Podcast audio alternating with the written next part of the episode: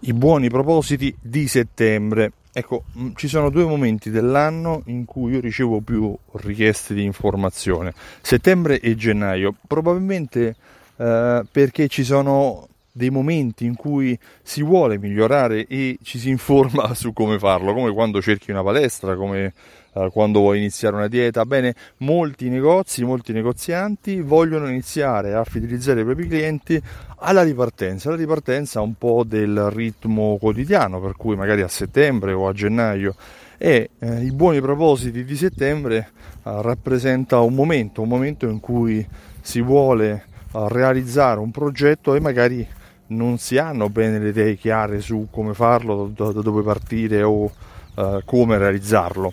Uh, a fronte di questo ho deciso nei prossimi giorni di uh, organizzare dei webinar, organizzare dei momenti di discussione, di conversazione per spiegare per illustrarti come realizzare i tuoi buoni propositi. Uh, che tu abbia un ristorante, che tu abbia un negozio di abbigliamento, un negozio di calzature, ti invito a partecipare e ti invito anche a richiedere la demo perché attraverso la demo puoi uh, anche avere 30 giorni di prova, 30 giorni di prova gratuita per affrontare e verificare i tuoi buoni propositi. Io mi chiamo Stefano Benvenuti, uh, l'audio di oggi è molto breve ma appunto è un buon proposito per cui non deve essere molto elaborato, si deve sviluppare attraverso un'analisi, attraverso una considerazione che è più intima che altro.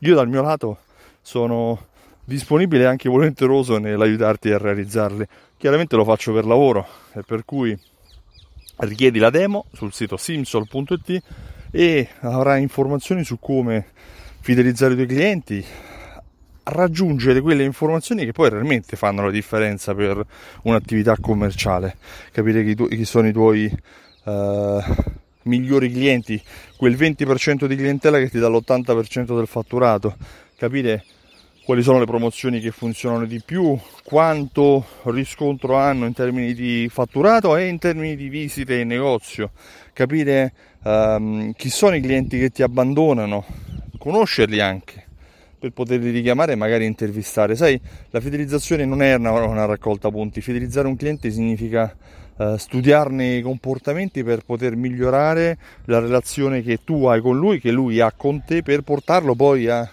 uh, tornare, per, per, per portarlo a parlare bene di te. Il customer journey non si interrompe dopo che il cliente ha fatto un acquisto, anzi forse è il punto di partenza, da lì in poi dovrai lavorare per farlo tornare n volte, infinite volte finché tu vorrai. Inoltre il 20 ottobre uh, ti invito a partecipare ad Alta Fedeltà Live, che è un evento dal vivo che ho organizzato a Milano, all'hotel Novotel uh, di Cagranda. Se vuoi informazioni o capire di cosa si tratta, di cosa ti parlerò, visita il sito altafedeltà.info. Io da Villa Panfili oggi ti saluto. Ciao, a presto.